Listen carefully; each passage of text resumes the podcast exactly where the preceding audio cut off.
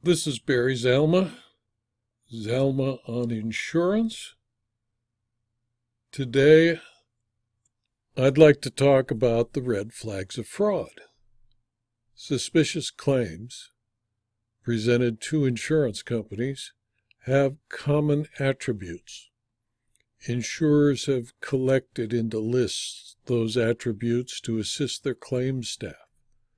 The lists of red flags or indicators of insurance fraud should be used to determine whether further investigation is required. Continually growing as fraud perpetrators add to their fraudulent schemes, the lists known as the red flags or indicators of fraud are important tools in the effort to reduce insurance fraud. There are many different categories ranging from those associated with the claim itself or with insureds to indicators of specific types of fraud, such as bodily injury fraud or arson for profit. If, when investigating a claim, three or more red flags are found, the insurer should consider the need for further, more thorough investigation than is normal for a regular property or third party liability claim. The existence of red flags does not does not mean a fraud has occurred. It is only a signal to the adjuster to investigate further to remove the suspicion from the insured or claimant or confirm that fraud is being attempted. A single indicator does not alert the adjuster to the possibility of a fraudulent claim. It is only when the investigation reveals a combination of three or more red flags that a suspicion of fraud requires further investigation. Although the existence of multiple red flags should trigger a thorough investigation, of the potential for fraud, failure to investigate has been held to be reasonable as long as there are no patent inaccuracies or actual knowledge of false representations. In a Missouri appellate case, the following red flags were found to be a reason for an insurer to suspect an attempt at arson for profit. The court stated, quote, more than one mortgagee, late payments, divorce, prior claims, multiple claims, problems affecting title to the property, overinsurance, an increase in insurance coverage right before the claim, recent cancellations of insurance held with prior insurers, liens, threats of foreclosure on the property, lawsuits, and recent job transfers, close quote, were all sufficient red flags or indicators of fraud for the insurer to suspect that a fraud was being attempted. As the Nebraska Department of Insurance states in its booklet, Fraud Detection Hints, it is, quote, important to remember that the possible red flags indicate indicate that there may be some evidence consistent with an insurance fraud scheme. Any one or two of these by themselves may not raise your suspicions. However, when you have several of these red flags present, or a pattern begins to emerge, you should investigate further or forward your suspicion to the Insurance Fraud Prevention Division. Close quote. This is a requirement in most states to either refer the case to the Special Investigation Unit of the company, report it to the Department of Insurance's Fraud Bureau or Fraud Division, and allow further investigation to move forward. Now, some red flags are common to a claim, and an adjuster may consider further investigation if a claim occurs shortly after the issuance of the policy, shortly after the limits of the policy are increased on an insured's first policy of insurance, especially if the insured is an adult who has been operating, eh, living for 10 or more years as an adult, shortly before the expiration of a policy, within days of a notice of cancellation or notice of non renewal being served on the insured, or on a policy acquired from an agent far from the insured's home or business. There are some red flags that are connected with the insured or the claimant. Adjusters evaluate the manner in which the insured makes a claim. The professional adjuster recognizes that some of the red flags of fraud are contradictory or the opposite of other red flags. Suspicions may be raised if the insured or the claimant retains or is represented by counsel on the day of the loss, does not want to retain counsel, is represented by a public adjuster on the day of the loss, or had hired a public adjuster even before the loss, an insured who wants settlement approved quickly, an insured who does not want the claim to go to a supervisor, regional office, or claims committee for authority, an insured who is exceedingly cooperative and undemanding, a claimant who is exceedingly cooperative and undemanding, an insured or claimant who is exceedingly demanding and threatens a bad faith suit from the date of first contact, an insured or claimant who demands a proof of loss form at the initial meeting, an insured who is familiar with insurance claims terminology. The insured or claimant who asks for the claims manager by name. The insured or claimant who asks the adjuster for his or her authority limits. An insured or claimant who is familiar with the adjuster's authority limit and immediately offers to settle for a sum within those limits. The insured or claimant who handles all business in person, thus avoiding mail and potential prosecution for federal violation of mail fraud. A, a person who provides an address that is a post office box, mail drop, or hotel, or an insured claimant who reduces the demand for settlement when it is suggested by the adjuster that he or she file suit.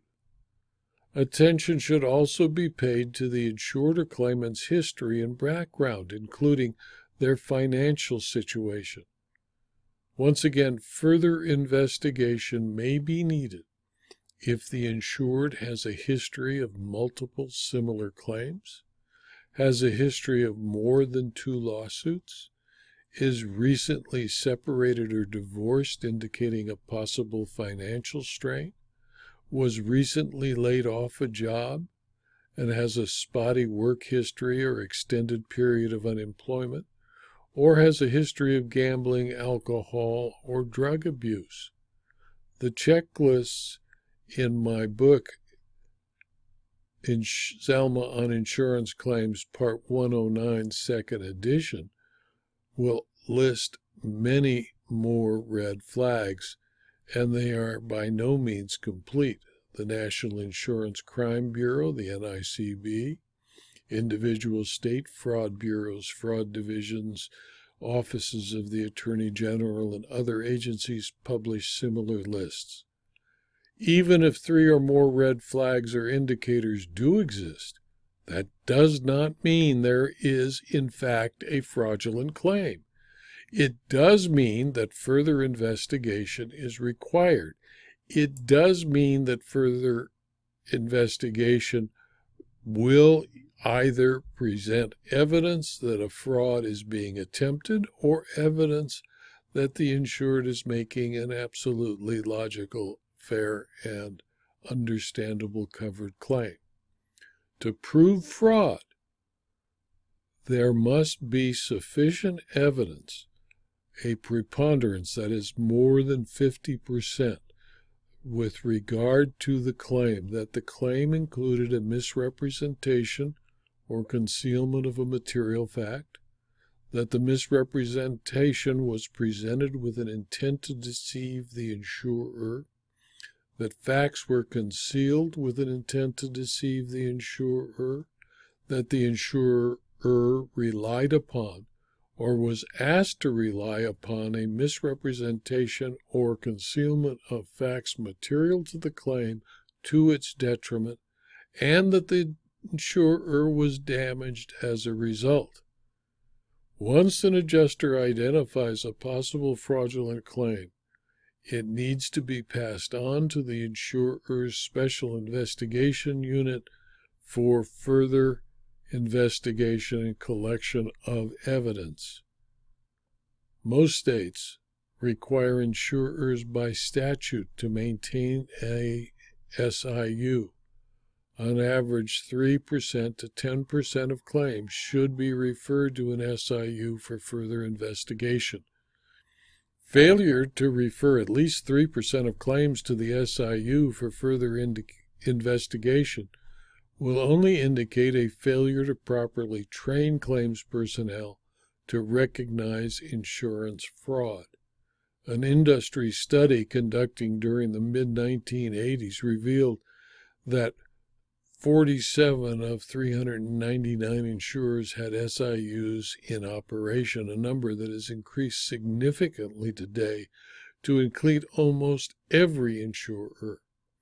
Although this figure represented only 10% of the companies participating in the survey. The 47 companies with SIUs accounted for over 50% of the industry's premium volume at the time. There are also red flags, flags concerning the insured. These include the insured has lived at his current address less than six months. The insured has been with his current employer less than six months. The insured has a previous history of losses. The insured has a previous history of claims because a person can have a loss without making a claim on an insurance policy. The insured cancels scheduled appointments with the adjuster for statements and or examination under oath multiple times. The insured is employed with an insurer. The insured is unusually aggressive and pressures for quick settlement. The insured does not have a telephone. The insured's telephone number is only a mobile cellular phone. The insured is difficult to contact and can only be reached after leaving a voicemail message. The insured claims to be self employed but is vague about the business and his responsibilities. The insured is very knowledgeable about the claims process and insurance terminology. The insured offers inducement for a quick settlement. The insured is unsolicited new walk in business to the insurance agent or broker not referred by an existing policyholder.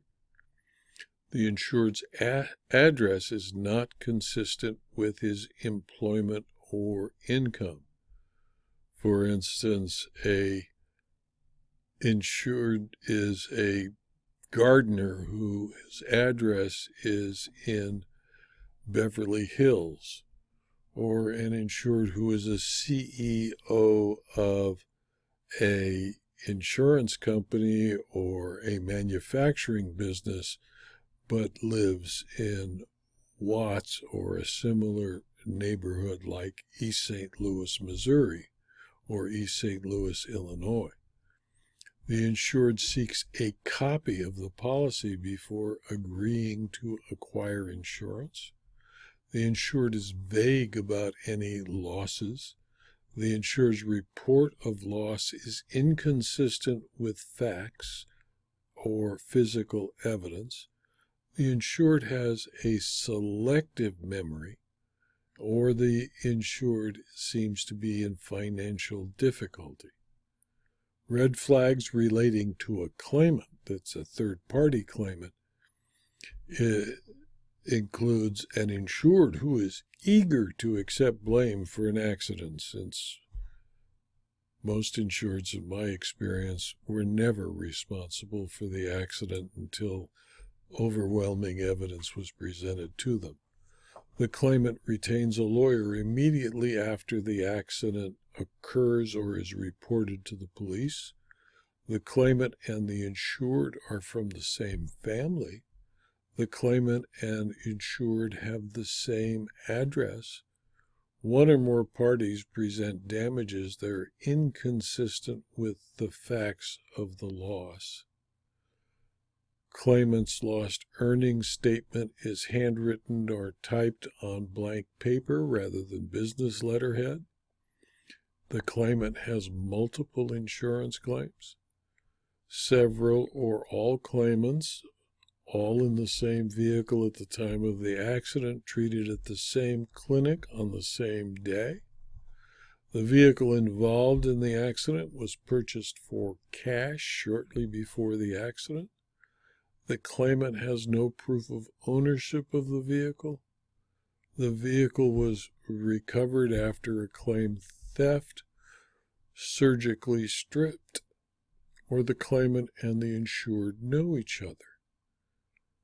Red flags can also exist relating to professionals, such as the attorney reports the claim to the insurance company, not the insured or the claimant.